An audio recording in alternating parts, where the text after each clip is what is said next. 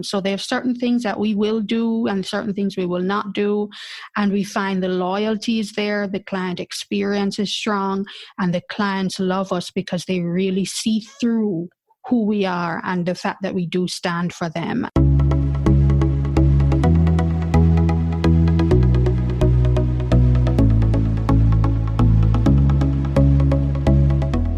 You're listening to Banking on Digital Growth with James Robert Lay, a podcast that empowers financial brand marketing, sales, and leadership teams to maximize their digital growth potential by generating ten times more loans and deposits.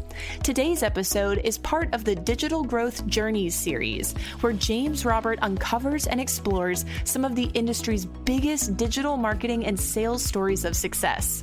Let's get into the show. Greetings and hello, I am James Robert Lay, and welcome to the sixty-second episode of the Banking on Digital Growth podcast. Today's episode is part of the Digital Growth Journey series, and I'm excited to welcome Kerry-Ann Betton Stimson to the show. Kerry-Ann is the C M O of the J M M B Group in Jamaica. She's a public speaker and host of the Internal Marketing Podcast. Kerry-Ann believes that marketing cannot be successful without first having a strong employee engagement and brand advocacy perspective. Hello, Kerry-Ann, and welcome to the show. Hi, James. Thank you so much for having me. It's my absolute honor to be here with you today. It is good to be with you with you today as well. And, you know, I think back to the first time that you and I met. It was twenty fourteen at the Financial Brand Forum in Las Vegas. Absolutely. So we were about thirteen years old at the time. We were. We were thirteen. I like maybe fourteen, but no. Yeah. I like that. And, and and you had attended, it was a content marketing workshop. And I remember recently you'd shared on, on LinkedIn, it was the it was the binder or the workbook that you took home. My gosh, how time has flown by. Yeah, and I still have it. In the age of digital still, I still have that binder, or the, the hard copy is still in my folder. Well, it's it's interesting that you say that, because one of the things that I found over the years is the more that we can make the intangible tangible, you know, and, and, and, and even down to like taking notes and writing, there's something that is, and dare I say, magical that happens when you put pen to paper, when an idea, a thought goes from your brain through your arm to your hand and goes through the pen to paper. Something special does happen because you, you are bringing whatever that thought is literally into reality. So I think there's something there to, to keep that. You know, when we look at at everything that's going on right now, I, I just want to start the conversation with what you're excited about, what you're energized about that you're working on right now. Well, what I'm really excited about, to be honest, James, is what's taking place currently in our industry with the advent of COVID nineteen. So we're just about a year into the pandemic. And as a marketer, I think what I'm most excited about, which was brought about by what lifestyle shifts had to occur because of the pandemic, lockdown, quarantine, what have you, is just re-engagement about just how important your brand is. Because mm. marketers, for many years, probably from the beginning of time, there was always this struggle about what's the value that marketing brings. And and and, and while we recognize and acknowledge as marketers that con- contribution to the bottom line, to profit, marketing, that's what we're all about. We're here to make the company make money. But that debate between what we call performance marketing versus brand marketing has become more hotly contested over the last few years, and to the detriment probably of brand marketing, because it was always kind of difficult. difficult, I guess, to always prove the value that brand marketing would have brought to the table and how exactly it contributed to the bottom line. But with the pandemic, what we've realized is that brand is what people tended to turn to. So again, in the age of lockdown and quarantine and all the financial challenges that everybody was facing, the word empathy has come up so often. And empathy was brought out in, well, what are the brands that are, are are exhibiting that empathy? What are the brands that I can trust? What are the brands that I can do business with and know that they're not going to take me for a ride? And so those who really weren't in the brand game felt it. And for those who could have taken advantage of the opportunity to really double down on their brand is what I believe was the big win for those companies who were able to do that. And for me, that's exciting. And that's what I'm looking forward to building even more on throughout twenty twenty-one. You you brought up a key point, and I want to come back to it. You said brand is what people turn to. And really the antithesis to uh, of brand marketing, to your point, is performance marketing. And when you think about the traditional financial brand executive, that's what their expectation is. I do X, I get Y. But brand marketing, you don't necessarily see a direct correlation between X and Y. It might also in be like, I do X and then, you know, A, B, C, D has to happen before I see a result at F. How can you have a conversation as a leader, as a marketer, with those who might have the expectation of performance marketing? But to your point, I do see the value of brand marketing because people turn to brands that they know, they like, they trust. Yeah.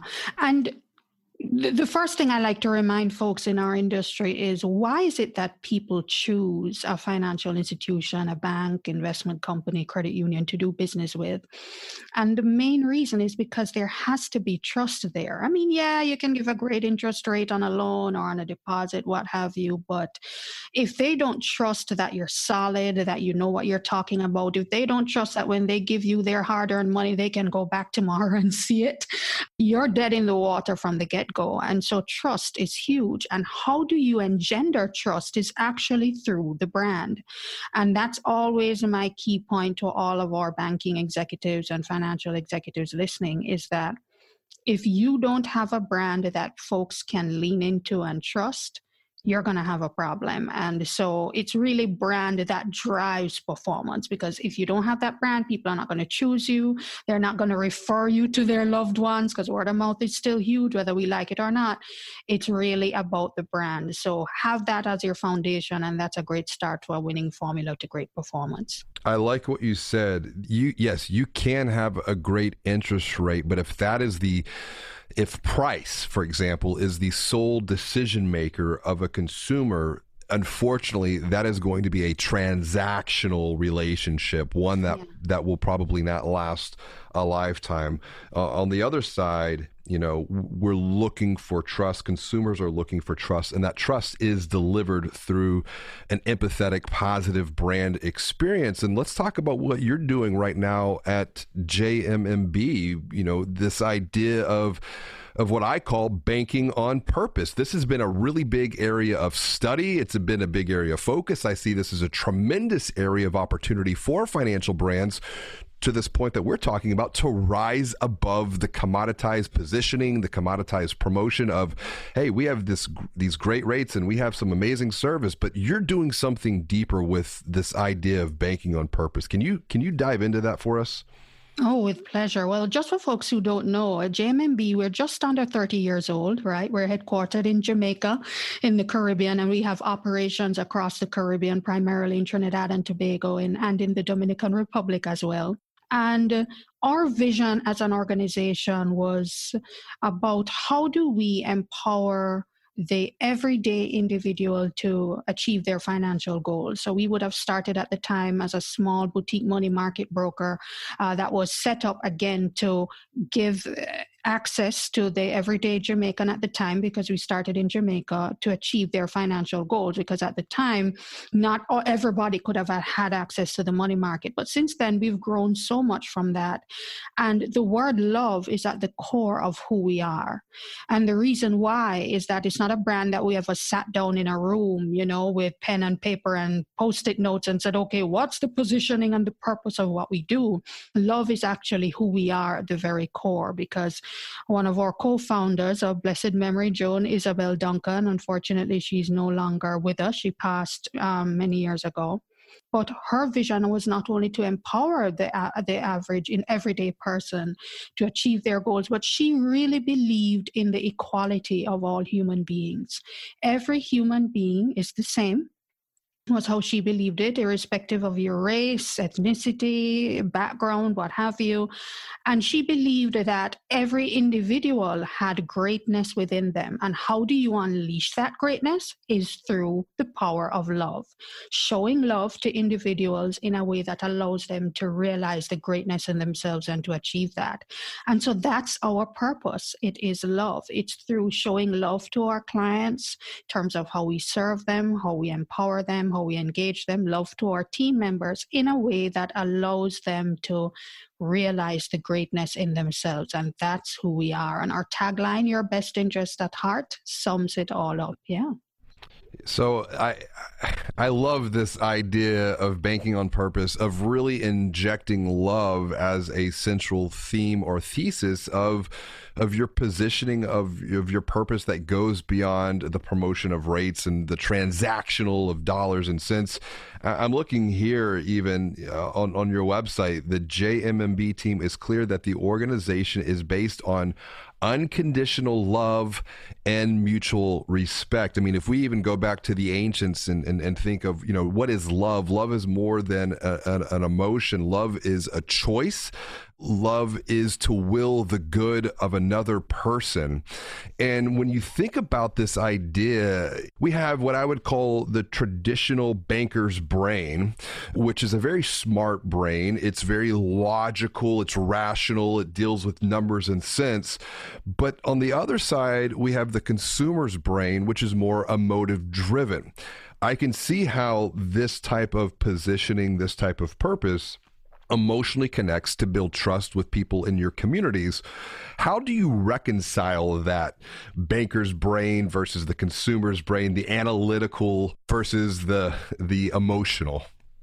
Yeah, that, that's a great question. And uh, first of all, I'd like to say that uh, to underscore your point about choice and love being a choice, for us too, our purpose is a choice in the sense that throughout the years, we've always stuck with that purpose because we recognize too that it drives business decision-making, but it can also impact our bottom line. You know, my C E O will say all the time that because of our purpose, there are certain things as a bank we won't do, as a financial institution we won't do.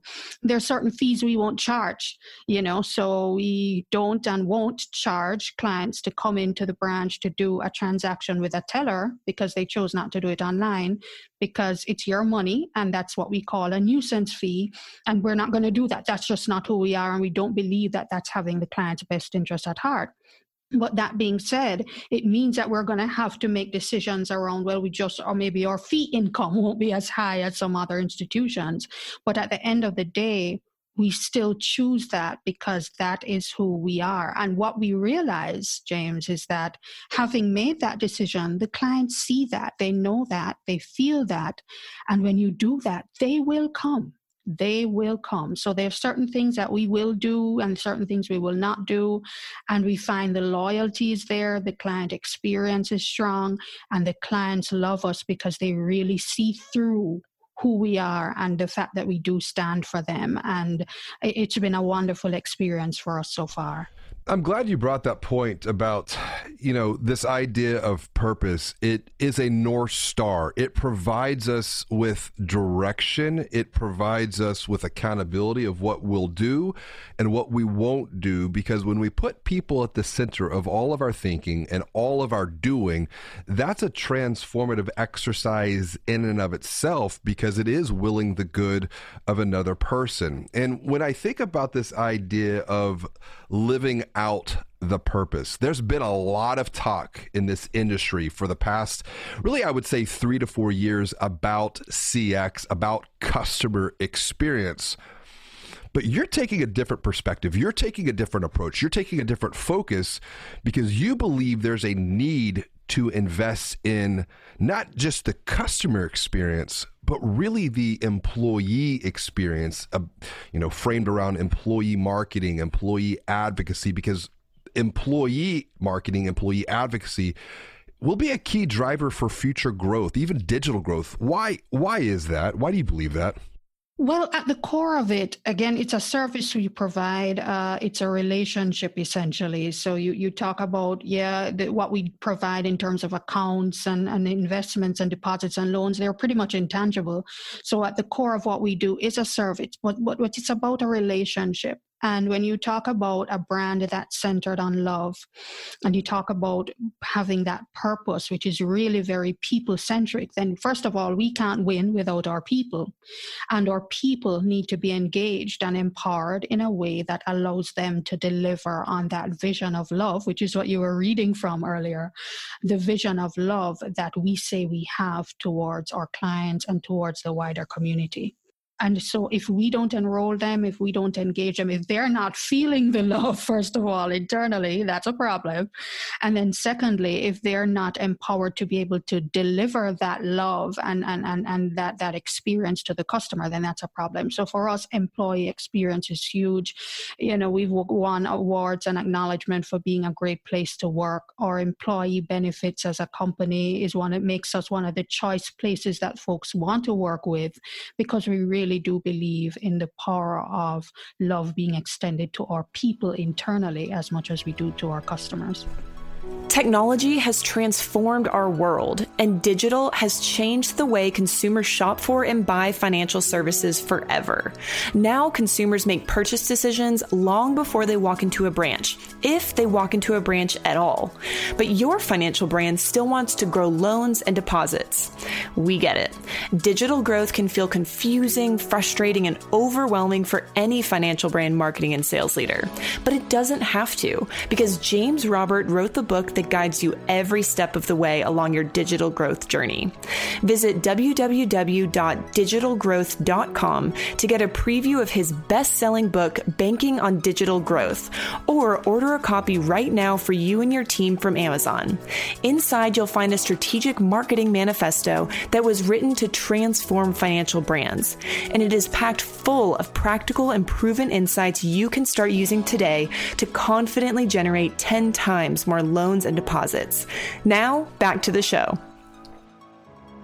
As you mentioned before, this idea of banking on purpose, banking on love, is to help everyone experience love and to realize the greatness in themselves. So you're elevating your internal team members to grow from good to great, to reach their full potential. And I think of other organizations that have made this investment in a digital world has become a, a key differentiating factor. The the late Tony Hsieh, for example, with Zappos, you know, everything that that we've we've learned from from delivering happiness.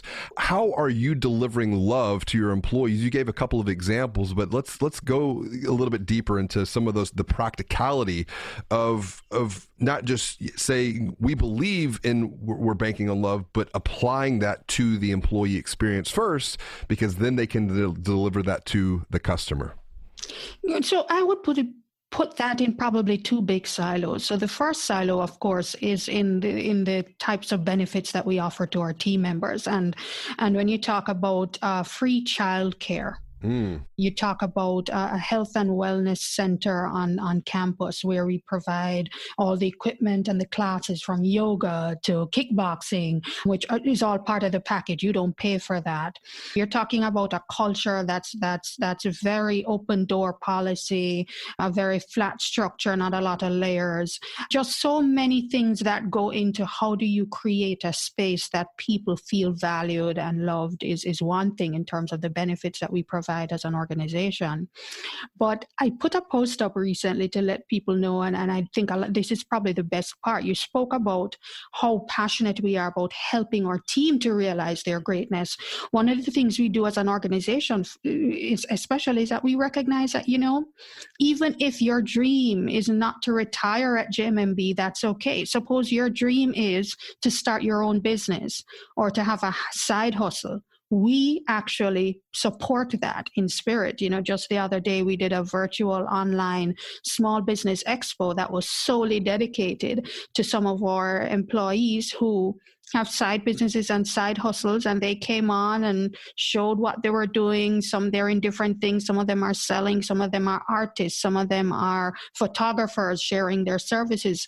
And we put them on show and use wow. the J M M B's platform for them to sell themselves, promote themselves. And people are like, are you kidding me?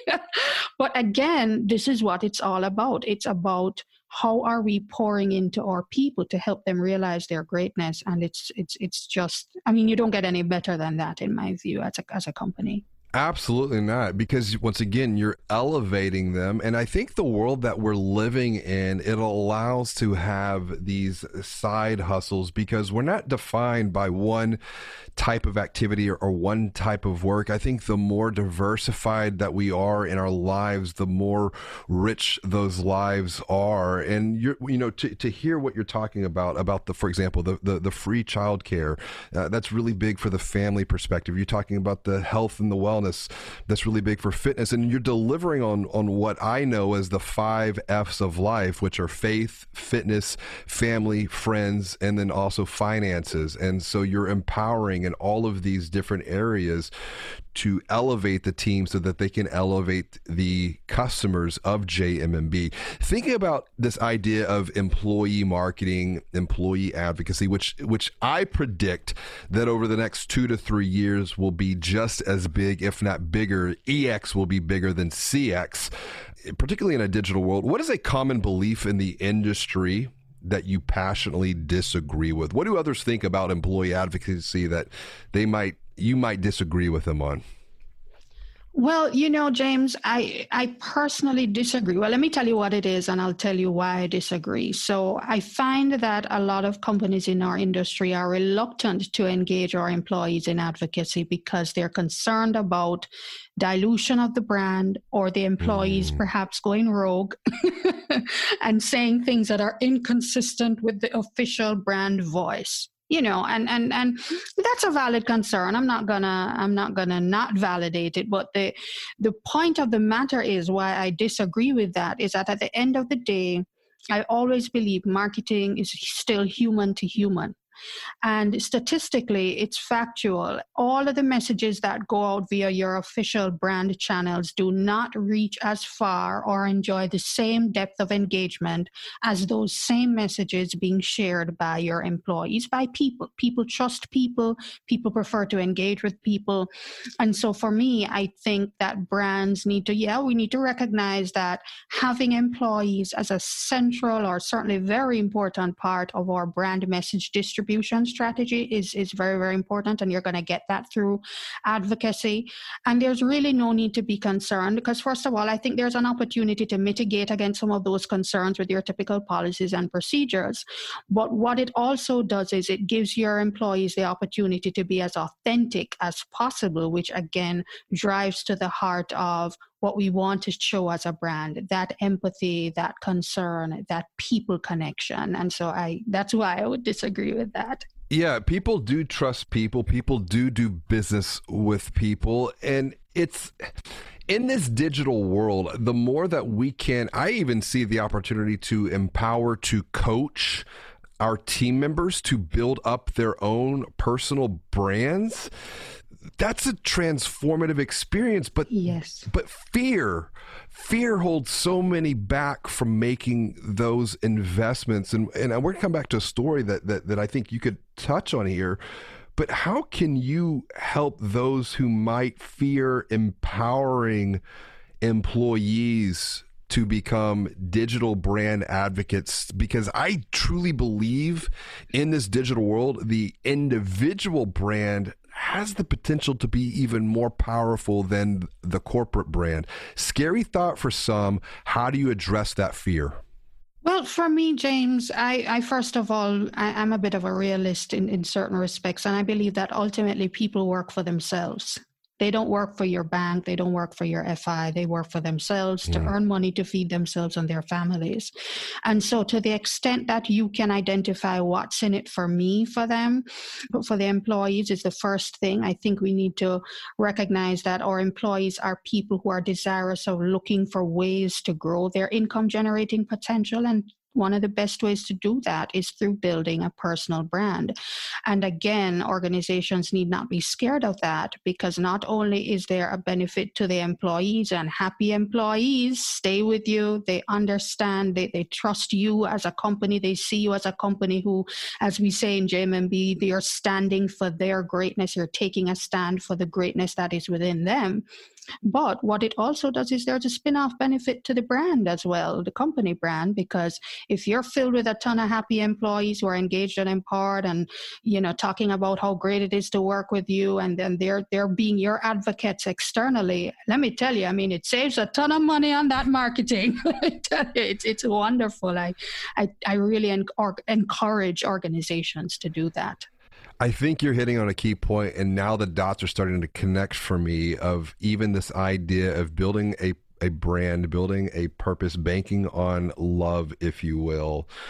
It really is about willing the good of another person, because to your point, that other person, the team member, the employee, they're looking to to build a life for themselves, for their families, and you're empowering them. I love the example of uh, of of the business summit, of of helping to promote the businesses, the side hustles of your team members. And I'm going to come back to this point about building a personal brand, because you shared a very, very uh, powerful post on LinkedIn where you had shared, you see, I thought an executive like me didn't need a mentor, didn't need a coach. I was wrong. After all, it's the execs that do the mentoring, right? And you said wrong again. And then something happened two years ago when a mentor relationship crossed your path. Can you pick up that story for us? Sure, no problem. So yeah, you're right. Uh, here I am, the executive of a company. I'm the C M O, so I've been probably mentoring people all over the place. And I had the opportunity to meet and engage with Paul Carrick Brunson, who is a LinkedIn top voice, uh, especially in the area of entrepreneurship. And we had him as a guest at an event. He was a keynote speaker at an event that J M M B was doing. I had the opportunity to meet him. And while um, he's probably marketing minded, he's not in my industry. He's He's not in my functional area, but the experience was powerful in terms of all of the nuggets and the wisdom that I was able to get from that interaction. And then uh, being a part of a mastermind group that he formed a few months later, I was really struck by all of the things that not only was I learning from him, but through the interaction. And I, and I mentioned in the post that one of the th- things, great things that a mentor does is not only are they necessarily just imparting information, but they help you to see in yourself what you need to see, not what you want to see. And for me, that was that was what hit home. And he sent me a WhatsApp message, and I still keep a copy of that message, where he expressed a fear that he had. He said, you know, Kerry-Ann, yeah, you're doing great with J M M B brand and you're the C M O, but what about your brand? And he said specifically, you're largely undiscoverable on social media. I can't find you um, it's, unless it's J M M B related. What are you doing to build your own personal brand? And I had imposter syndrome. I didn't think I was good enough. Um, this is crazy. And he said, you know, you have too many years of experience and value to bring to so many people. Why are you silent? And uh, after about a year, I finally took up the call, you know, and discovered, you know, the area of internal marketing. So many people people need to be talking about that more. There are so many experiences in my life that I can share and pour into others with. And I just took the leap and dusted off my LinkedIn account and um, set up a Twitter account and uh, and even on, on Instagram on a more personal blog basis. And it's really just been a wonderful journey. And so I've been, been encouraging people, connect with someone who can see in you what you perhaps didn't see in yourself and who can tell you what you need to hear. Well, I think this idea of coaching, it, it's, you know, it's something that I wish personally I would have had for myself. I almost lost my family, my wife, and at the time we had two kids because I was, I couldn't see what I couldn't see. I was stuck in the bottle, if you will. And I got my first advisor back in two thousand twelve. And since that time have made a commitment that I invest, I invest a lot of money back into coaching because, to your point, they help you see what you can't see. They help you get unstuck. And it's one of those, it's almost like this, this virtuous cycle of empowerment to where we, we all rise. A rising tide raises all ships. And I think that's, that's an interesting point because when we think about the brand voice versus the employee voice, it's a, it requires a mindset of abundance, that there's enough for every, for, to go around for everyone, versus a mindset of scarcity. How can, how can bankers overcome the limitations in their mind, the limitations of the past, to deal with all of the changes that are just going on around us right now? Wow, that's a great question. I I think it comes down to what it is that an, as an organization, what what are you really looking to achieve, and recognizing that you can't be looking at what others are doing. You know, I had a great conversation the other day with Lonnie Haywood, who was the former head of marketing at Umpqua Bank, right? Same Financial Brand Forum, right? And um Umpqua Bank, which started off as a small community bank, have done very well for themselves, and it has a unique, awesome brand story. It's still very successful. And the thing is, they're clear. They probably will never be Bank of America. And then they'll probably tell you that we don't want to be Bank of America, with due respect to Bank of America. That's just not their space. They've created a unique identity for themselves that, that has been hugely successful. And again, going back to your point about the mindset of abundance, is that you can still be hugely successful based on where you are. Same thing with J M M B. Uh, not every bank can be positioned, or financial institution can be positioned on love, and that's okay. Not everybody will, every customer will do business with us because of love. Maybe their purpose doesn't align with ours. That's okay. We're still successful. We're still delivering awesome R O I and shareholders' equity. It, it is what it is. And so that's my encouragement to executives. Based on your purpose and that North Star, just lean into that. Own it. Don't be afraid of it, and align yourself with the right segments to be able to succeed in that, because there's more than enough opportunity for folks to succeed in whatever space they're occupying. If I could just summarize that, it all comes down to one word. It's clarity. Clarity mm. of purpose, getting really clear of why we're here, both as an organization, as a brand, but then also as an individual, because clarity is the antithesis to confusion, which this world is ripe with confusion right now. And people are looking for a light, a path to guide them out of that darkness. And when we Absolutely. get really clear, transformations begin to happen. Kerry-Ann, what a wonderful conversation today. Thank you so much for joining me. If people want to continue this conversation with you, which I, I highly recommend that they do, you mentioned LinkedIn, you mentioned your podcast uh, as well. What is the best way for them to reach out, connect with you, say hello? Well, I'd say the best way is on LinkedIn. So I'm on LinkedIn, Kerry-Ann Betton Stimson, and I'm also on Twitter, same name, Kerry, well, Kerry A. Stimson. You know, Twitter kind of keeps it kind of tight with the tags. Um, but I'm on both platforms, and I'm on there every single day, multiple times a day. So feel free to reach out. And again, I just started my podcast, the Internal Marketing Podcast. It's on all the major podcasting platforms. I release an episode every couple weeks. So I encourage folks to tune in, subscribe, share, and comment, and join the conversation. I'd be happy to link with anyone. Thank you very much, Kerry-Ann. I second that. Follow Kerry-Ann, listen to Kerry-Ann, learn from Kerry-Ann. Thank you so much for joining me on another episode of Banking on Digital Growth. As always, and until next time, be well, do good, and wash your hands. Thank you for listening to another episode of Banking on Digital Growth with James Robert Lay. Like what you hear? Tell a friend about the podcast and leave us a review on Apple Podcasts, Google Podcasts, or Spotify, and subscribe while you're there. To get even more practical and proven insights, visit w w w dot digital growth dot com to grab a preview of James Robert's best-selling book, Banking on Digital Growth, or order a copy right now for you and your team from Amazon. Inside side, you'll find a strategic marketing and sales blueprint framed around twelve key areas of focus that empower you to confidently generate ten times more loans and deposits. Until next time, be well and do good.